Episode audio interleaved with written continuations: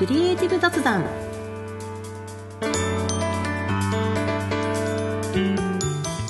皆さんはじめましてフルヤンです。おなじみの方は毎度ご視聴ありがとうございます。このチャンネルではフリーランスのグラフィックデザイナーフルヤンがデザインをもう一歩好きになるをテーマに日々のお仕事で感じたことや大切にしていることなど雑談形式でお話ししていくラジオ風コンテンツです。忙しい毎日のちょっとしたエッセンスになれたら嬉しいです。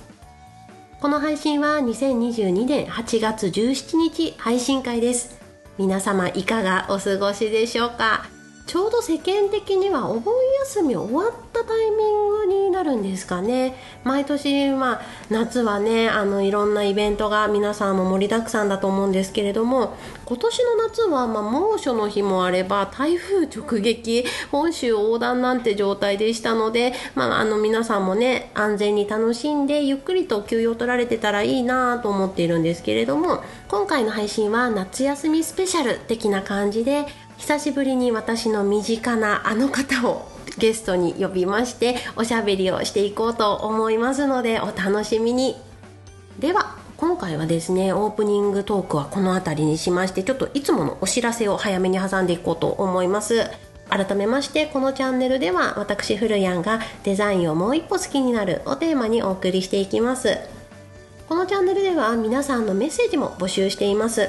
あなたのデザインに関するつぶやきぼやきフルヤンへの感想知った激励などなどその他お話ししてみたいこと何でも気軽にお待ちしています。メッセージはポッドキャストの概要欄にあります Google フォームからお送りください。またインスタグラム、ツイッターなど SNS 経由でも随時受け付けています。では今回もフルヤンのクリエイティブ雑談スタートです。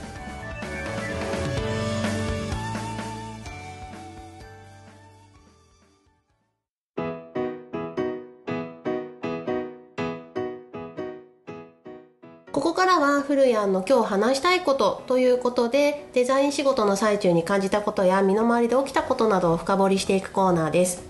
本日のテーマは Web ディレクターとデザイナー雑談。デザイン作業前に必ずやることです。今回は久々登場ウェブディレクターのオットットさんと一緒にお話ししていこうと思います。オットットさんよろしくお願いします。はいよろしくお願いします。はい肩書き付きでねまずはご紹介したんですけれども、はい、つまりは私の夫ですね。そうですね。そうでしょう。そうなんですよ、はい、ちょっと夫婦ともにねクリエイティブな現場、まあ、仕事しているので日常は会話もね、まあ、ほぼほぼこのクリエイティブ雑談の延長線みたいなことになってるんですよまあ、ちょこちょこねあの私もこれまでの配信で、まあ、夫との名前を出しているので前々からこのポッドキャストを聞いてくださっている人には、まあ、ある程度馴染みのある存在かなと思いますよね。うん、そうそうそう実はね、うん、そうなのよ。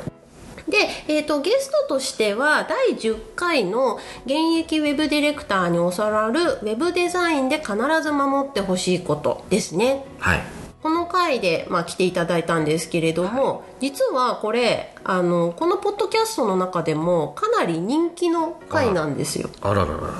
そうなの。大変じゃないですか。そうなのよ。そうなの。その今回のこの配信は23回目？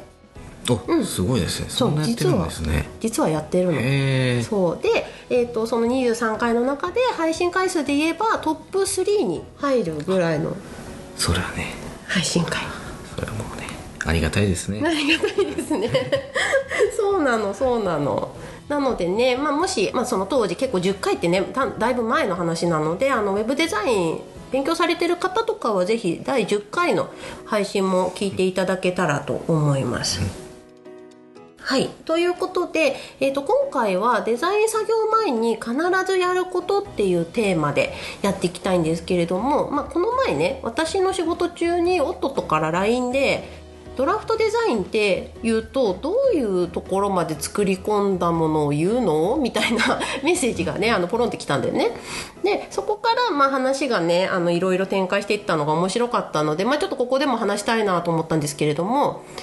なんでこの質問を送ってきたんでしたっけ？これはえっ、ー、と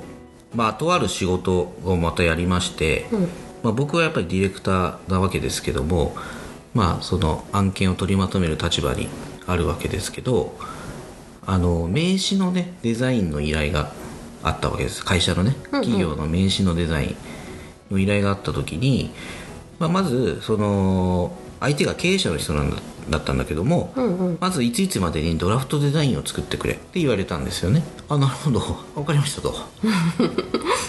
でドラフトデザインって言葉を、まあ、でその相手の経営者さんと初めて仕事するもんだったんで、その人がドラフトデザインっていうものをどういうものを描いているのかが、ちょっと分かんなくて、一瞬パニクったわけですね、でかつてその人に直接聞けるような関係性でもないので、ちょっとふとね嫁ちゃんにこう LINE してみたわけです。よ、ドラフトデザインってなんだと？どこまで作るもんかっていうのをちょっと聞いてみたかった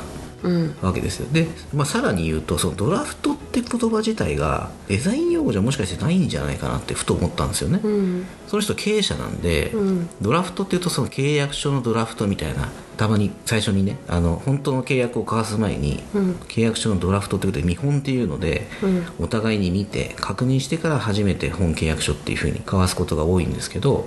それのこと言ってるなと。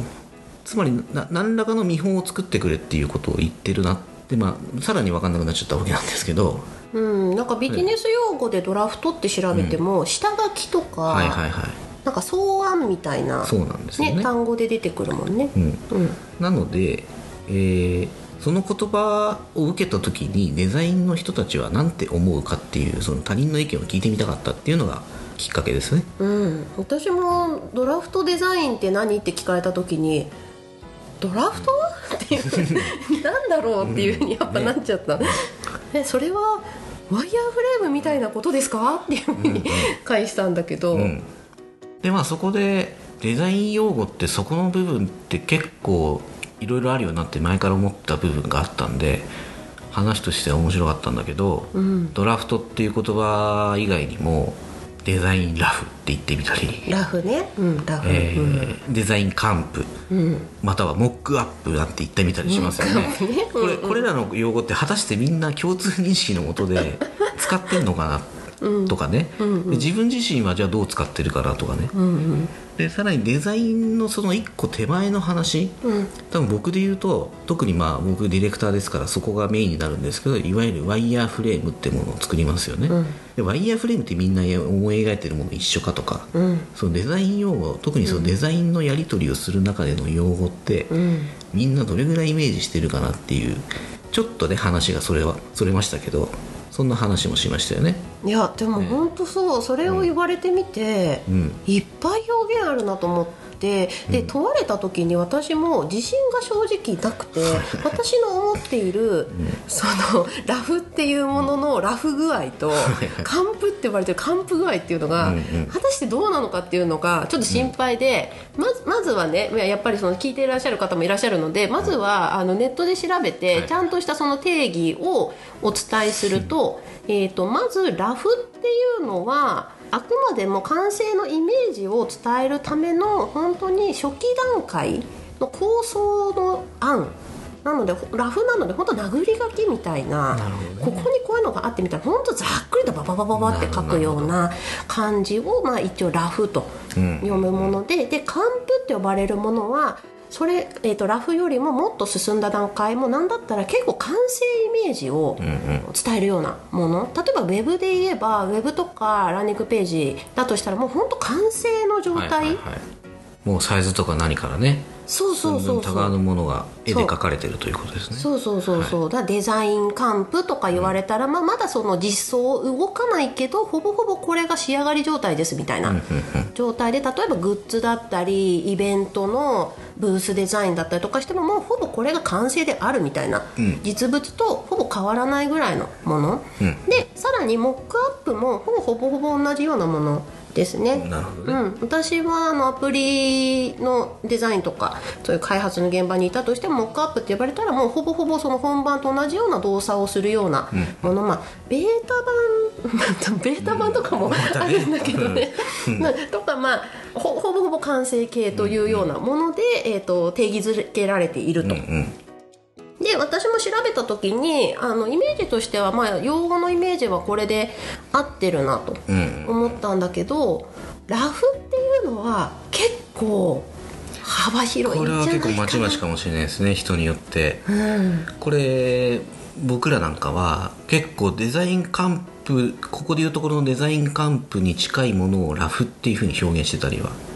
してました。デザインラフって言ってみたりとか、うん、結構もう仕上がりに近い状態。そう。なのにかもかかわらずデザインラフって呼んでましたね。それはどういう時に使うの？多分だから何の意味もなくただあのその組織うん。の中でたまたまその言葉をチョイスしただけであって、うんうんうんそのまま定着しちゃっただけなんですよ多分ね。あそうだからそういうズレって絶対あると思うんです多分。うんうん。普通一般って言うけども組織を一歩飛び出たらそれが常識じゃない場合があったりとかするんでうん。これ非常に怖いんですよね。お客さん取引先もそうですし外注先とその意識のズレが生じてると非常に怖いですよね。うん、そうかも。私はいまあ、グラフィックデザインもやればイラストもやるのでイラストとかだと結構ラフ案くださいっていうのは絶対に挟まるものなのね。やっぱ手書きのラフ見せてくださいとか、それはすごくわかるんだけどこうグラフィックデザイン要は、まあ、今回名刺っていう題材だったので、名刺のラフを出すかっていうと出さないかななるほどね。って、まあその話のオチを言ってしまうとオチってことでもないんだけども、うん。まあ、ドラフトデザインって言われたから、うん。あのまあ、当然完成形のものではないにしても、うん。おそらく名刺のデザインとして成り立ってないと見本って思ってるかもしれないからそれなりのものをちゃんと作んなきゃダメだなと思ったんで、えーまあ、何人かのデザイナーにねあの発注したわけですけどもうまあ発注する人に向けてはあのガチのものを作ってくれというふうに依頼しました。で当然その後ね修正だとか重ねるっていうことがある前提でドラフトって言葉をおそらく使ったんだろうけども完成形を目指してもらうというそういう判断を当時しました。そうね。でしかもそのデザイン発注に慣れてない方というか経営者の方であれば本当にそんな手書きのラフ案なんて見てもこんなもん持ってくんだって多分言われると、うん。もうもうちょっとちゃんと詰めたもの持ってきてくださいって。そうですよね。これじゃ判断できないって言われちゃうと思うんで、ん。まあ本当相手とコミュニケーション取れば一番いいんでしょうけどそういう時もあると思うんですけどね、うん。まあいろんな背景とか考えながら、まあ、相手に何を見せたらいいかってちょっとさねあの先読みしながらねうんうん。やったりもしますね。ねえそう。だからやっぱり相手によよるよね。その一回雰囲気見せてとか言われたとしても、どのレベルの雰囲気なんだろうっていうのはやっぱりそのお客様の状態とか、まあ、その経営者なのか、あのディレクターなのかとかそういうのとかも判断して私も確かに対応してるかな？そうですね。だからラフとかカンプとかっていう言葉に当てはまらないその間っていうのがいっぱいあるんじゃないかもと思いますよね。うんそうかも、ん。実際にディレクターの人ってラフって書いたりするその発注者に向けて指示を出したりとかするときにはいはいはい。それはワイヤーフレームか。えっ、とだワイヤーフレームがいわゆるラフに当てはまるんだと思います。おそらく、うんそうだよね。丸とか四角とかでここにメニューがあって、うん。ここにロゴがあってとか、うん。ただだからなんかイメージがピンとこないのは多分ラフっていうと手書きで何かをこう書いてるイメージ。うん。ワイヤーフレームっていうのはまあちゃんときっちり線が引っ張ってあって、うん。あの設計図みたいな状態のものを言うんで多分イメージがなんかピンとこないだけで言ってることは一緒なのかなと思いますね。そう下書きっていう意味では。うん。この辺の言葉遣いは人によって違う。うん、確かにさっきも言った通り、現場によってその用語の使い方のニュアンスがうん。違うっていうのは結構大きいかも。結構大きい。もっと言っちゃえば同じ組織内でも人によって違ったりしますんで。それは困これ本当にあるんですよ。多分デザイナーだってそのみんなはもう分かってるからできるんですね、うんうんあの通過だからあ この人はラフって言ってるけどあれのことだなとか。うん。そこら辺はね通過だからできることだったりしますけど。そうね。だから確かに、まあ、そういう組織で働いていれば先輩とか同僚とかがいるからこれはこうこうこういう意味だよっていうのが多分来ると思うんだけどもしその一人で1対1で仕事してる場合にラフ見て見せてくださいってお客様から言われてこうなんだろう自分の思ったラフ要は手書きのラフを提出したら多分それはダメだろうし、うんうんそうねそこのニュアンス提案の仕方？ラフって私書かないもんな。ほぼ。あそう、まあ、ラフって言うけど、まあ、そ多分仕事によってだと思うんですけどね。ラフって今は言い方したけども下書きって言い方でもいいのかな？分かんないけど、うんでデザイナーってこう何かをこう取り掛かる時に、ん。なんていうのかな、まあ、今日のテーマでもあると思うんだけども、ん。何をもってねどっから着手するのかなっていうのが気になるところであってまたこれちょっと僕の話になっちゃうんですけど、なんでそう思ったかというとやっぱりつい最近またちょっとある仕事があった時に、ちょっと今までにないデザイナーとこう一緒に他社のねデザイナーで、なおかつちょっと優秀な クリエイターみたいな人と仕事する機会があって、まあ、僕がディレクションの立場だったわけですけどその人は僕がいらないぐらいなんだろうな今回のテーマだったり定義を伝えただけで、もうその人があと全部やってくれるみたいな感じだった。うこの企業のテーマはこういうことでこういうものを作ってほしいってあそれウェブサイトのデザインのあれだったんですけど今回別にわ僕はワイヤーフレームだったり作らずに、こういう表現をしたいんだっていうことをもうそれだけテーマだけお伝えして、したらまあ作ってくれたわけなんですけどその作る最初の工程の中になんかイメージボードみたいなのね、もうちゃんと作ってきて、まあ、それキャッチコピーとかを考えるようなところからそのキャッチコピーにむが生み出される前のいろんなこうワードをね、出してきてくれて、それをさらにカテゴリー分けしてあって、であの今回会うのはこのコピーでしょうと。このコピーを選んでなおかつ私として提案するのはこういうデザイン案ですみたいなとこまで作ってくれたことがあったんですよ、ちょこれ感動しましてねこれ。ね、ねそんなねあのレベルの高い仕事はあんましたことなかったんで。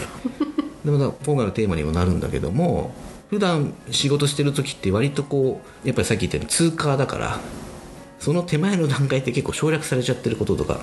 多かったりすると思うんですけどね。た時に最初にやっぱりイメージボードなりを組んでちゃんと定義づけをしてデザインするっていうこともあるんだなっていうのはね教えられたわけなんですけど。でも実際ねデザイナーってそのだからどういうもんっていうのは聞いてみたいですよね、どういうもん？うん。そうそうまあ、仕事によってって言ったらそれまでなんだけども、あるデザインの発注を受けた時に、どっからうん。ああの思考を働かせるのかなっていうのを聞いてみたいですよね、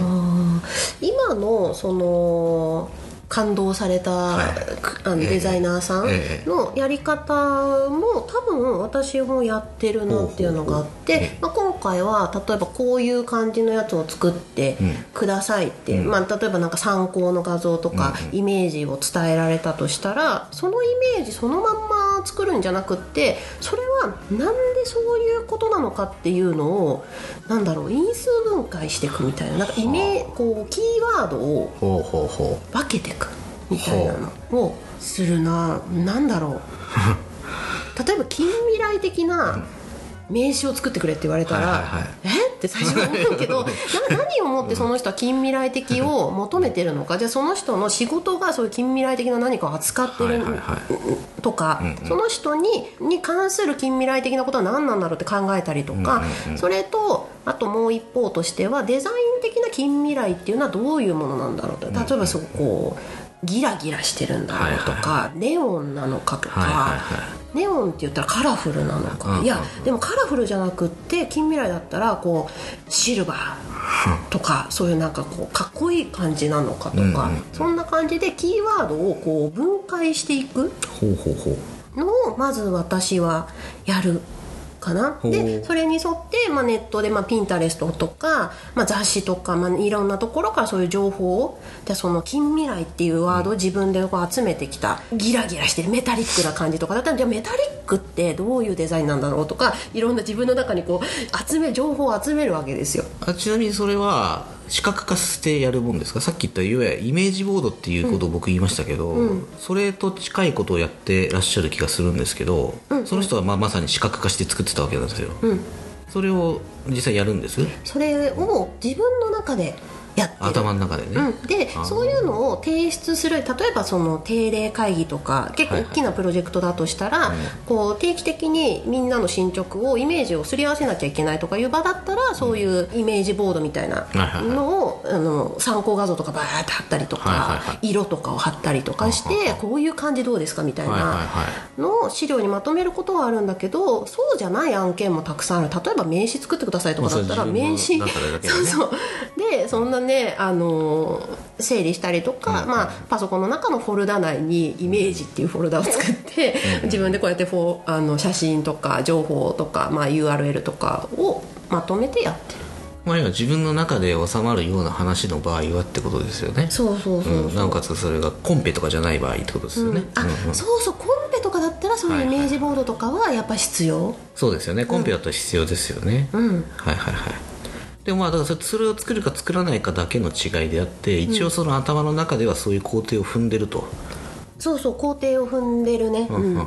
で工程を踏んでさらにそれをまあ、手書きでデザインのラフ案、よ ラフ案また用語が あれなんだけど手書きでどういうデザインにしようかなってこう紙にねグリグリグリグリいろいろ書いたりとかする工程ももちろんあるとは思うんだけど、あん。まり私それやらないかな。手書きラフっていうのはやらなくってもう私はすぐに画面上でやっちゃうんだけどえー、とこの配信は、えー、と初めての方デザインとか駆け出しの方が聞いてる人が多いのでちょっと言っておくと、うん手書きラフは悪いことでは絶対ないので、できるだけやってほしいと思ってます。で私はなんで手書きラフをやらないかっていうとその情報集めの段階でだいぶ自分の中で固まっちゃってるので、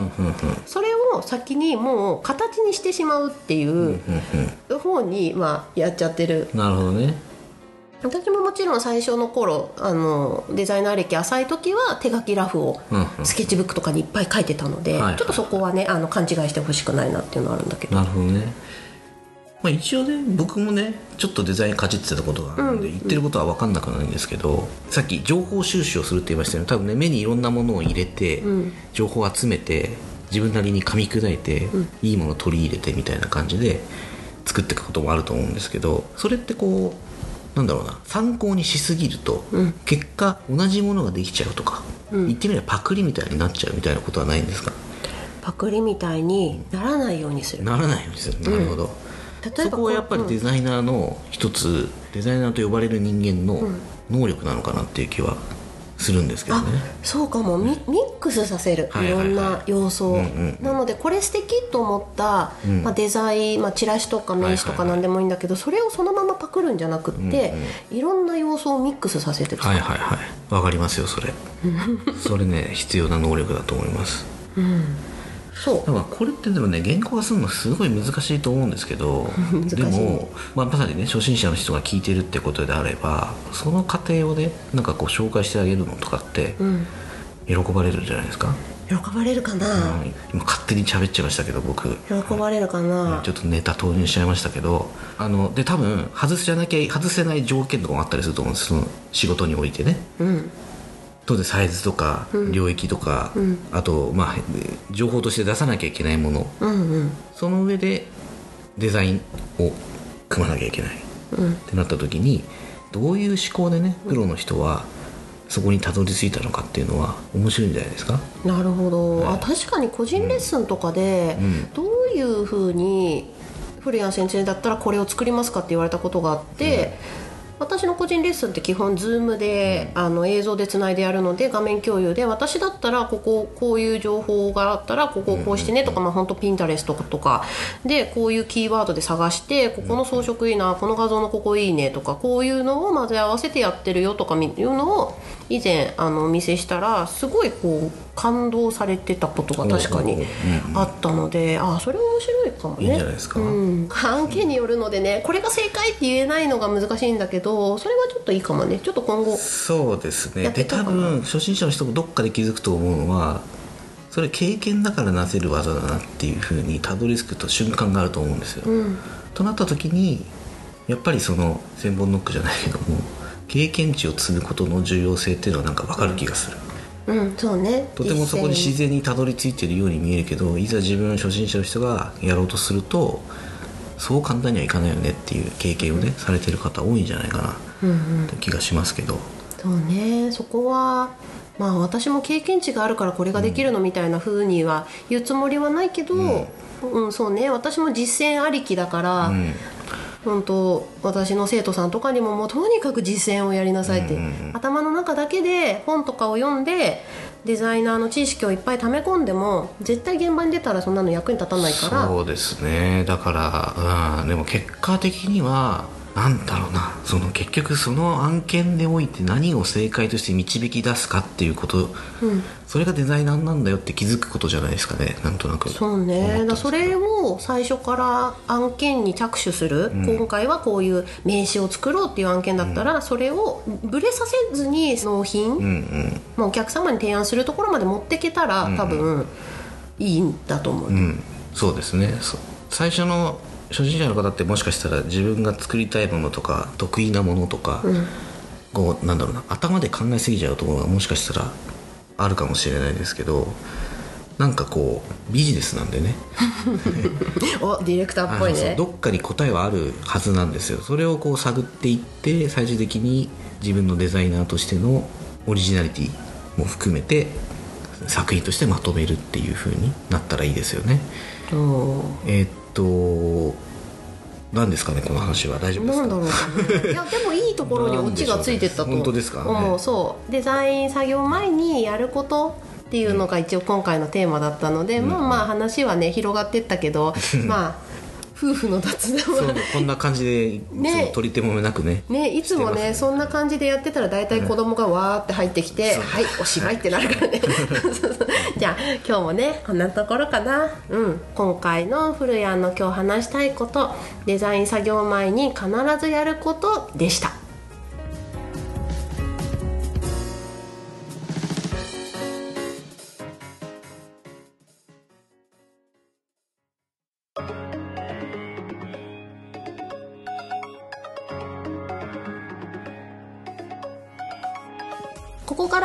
からは古谷の何でも質問コーナーということで皆さんからいただいたメッセージにお返事していきます。メッセージはポッドキャストの概要欄にあります Google フォームからお送りください。またインスタグラム、ツイッターなど SNS 経由でも随時受け付けていますのでまあもうちょっと聞いてよっていうことなどね気軽にお送りいただけたら嬉しいです。では今回はラジオネームリエットデザインさんからいただきました。お盆休みはありますかどこへ行かれますか夫とさんもお休み？というメッセージについてお返事しようと思います。こちらはですね SNS 経由でいただいたメッセージだったんですけれども、まあ、ちょうどね夫とがゲストに来ている回ですので、まあ、この配信がお盆、まあ、終盤時期っていうこともありますので今回選ばせていただきました。リエットデザインさんいつもメッセージありがとうございます。ではこのコーナーも引き続きおっとっとにも出てもらいます。よろしくお願いします。はいよろしくお願いします。はい、ということで我が家のお盆休みはですね、まあ、夫が企業勤めというのもありますので、まあ、そこのお盆休みに合わせて私も毎年お盆休みを設定しているっていうような形になってます。で、えー、と我々はですねあの親類忍者すべて東京っていう感じなので、どこも行かないねそうですねここ数年はそんな感じですね。そうほ数ぼ年まあそうね子供もねいましてうん、ちっちゃいしね、出かけても車で1時間ぐらい。が最長ですよね。ね、なので、まあ、我が家はちょっと前にすでにちょっと小旅行には行っていたので今年のお盆休みは特にどこにも行かず、まあ、家の周りとかでちょっと家のねすぐ歩いてほんと1分ぐらいのところに大きい公園あるんですけどあの小川があってそこに小川にね、あの家族で入って、川で遊んだりとか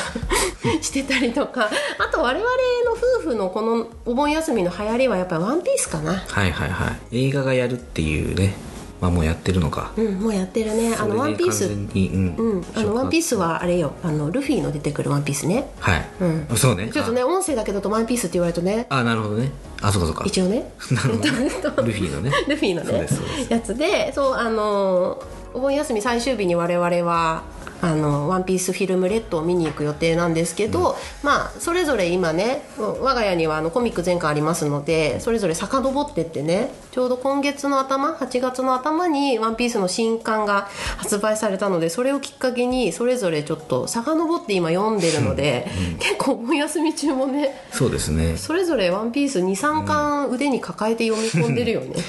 子供にねアンパンマン見させておいて、大人はひたすら漫画を読むっていうね。謎の なんか子育てをしてますね。そうそうそう。まあでも休みだしね。そう。あの子供も本人もねわあの、アンパンマンアンパンマンずっと言ってるから別にこれ見とけみたいな感じじゃなくって、本人も望んでることなのでね。まあ一定時間そういう時間を設けたりとかして でお互い読んでるところが全然ね違うんだよね。まあまあまあ、まあ、ちょっとでもまあ「ワンピースの考察してみたりとかそうそのね空白の100年とは何ぞやみたいな今後のね終盤に行く前に今までのその長い旅路をそれぞれ振り返ってってここにこういうエピソードがあったけどなんだっけこれねそうそうそうそう。いうのを喋ったりとかしてやってるよね。その「ワンピースフィルムレッドもあのうたちゃんが今回すごい新キャラ登場出て、登場してて、まあ、シャンクスの娘だっていうのとかね、できるだけ我々はあのそういうネタバレを踏まないように細心の注意を払って、単行本組なんでね。そうそう。我々は、ね、本誌見てませんので。そツイッターなんかはね困りますねあれね。ういや本当。厳重注意です厳重注意。なんかやばいのが流れてそうっていうのをもう感知した時点でヤフーのトップニュースとかね見ないようにして閉じるっていうね。閉じるっていう。限界体制で今やってるのでそのシャンクスの娘だっていうのが予告編かなんかであ流れ映画なんだったからよかったけどもね、本誌でもしかしてなんかそんなことになるとかだったら我々としては辛いわけですよ。いやもうバカだれって感じになるよね。ワワードが目に飛び込んでくるだけでね、想像しちゃうんで。そう。なので本当にもうこのお盆休み今年は我々は「ワンピースのコミックを読み込んでいるという、まあだらけ切った正義ですね。つまりね。分かる人には分かるかどうでしょうか。あそうそう。だ分からると思う「ワンピースね。好きな人にはこのワードが分かると思うので、はい。本当にこんな話でいいんですか？あどうなんだろう。本当にこれおっとっとさんも休みっていう本当にこういう質問が来たの？ごしたのいただいたの。ありがたいですうんね。結構ねあのよく聞いてらっしゃる方からは SNS 経由とかでポロッと質問がね気軽に送ってくださるのは本当にありがたいよね。ぜひね私も質問受け付けてますんで。何でもどしどしご応募ください。そうだね。ディレクター職のねお話とかそういうのはぜひぜひいいつでもちょっとおっとっと召喚しておしゃべりしたいと思いますので。はい、はい。我が家のお盆休みはこんな形で過ごしております。ということではい。古谷の何でも質問コーナーでした。はい。おっとっとはまあ今回はここまでということで出演はいありがとうございました、こちらこそありがとうございました。どうでしたか？いやちょっとね、まあ、2回目ともなるとねちょっとこなれてきたか？いやこなれてきた。どうなんでしょうね、じゃあ今後も、まあ、これからももっとなんかね面白い話というか僕ができる話であれば何でもしますんで、え楽しくやっていけたらと思いますけど。良いですね、はい。ではまたちょっと召喚をしていきたいと思います。はい、ではおっとっとさんありがとうございました、じゃあ次回も出てるかもよ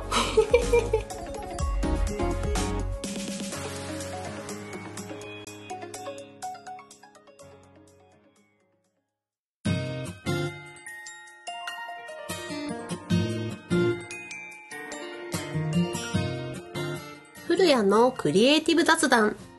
今回もお別れの時間が近づいてきました。最後に少しお知らせです。私古谷は主にインスタグラムでデザイン初めての方に向けた技術や知識の発信を行っています。インスタグラム検索ウィンドウからひらがなで古谷漢字で先生と検索していただけたら出てきます。デザインアイディアのストック方法や最新エンタメ情報などもアップしていますのでがっつりデザイナー目指しているという方じゃなくても楽しんでいただけるかなと思います。もし聞いてくださっている方の中でデザインのお仕事興味あるな新しいチャレンジとしてやってみたいなという方にはオンラインで個人レッスンも行っております。ポッドキャストの概要欄にリンクを貼ってありますのでぜひご覧ください。ではここまでお付き合いいただきありがとうございました。忙しい日々のちょっとしたエッセンスになれたら嬉しいです。また次回。うるやんでした。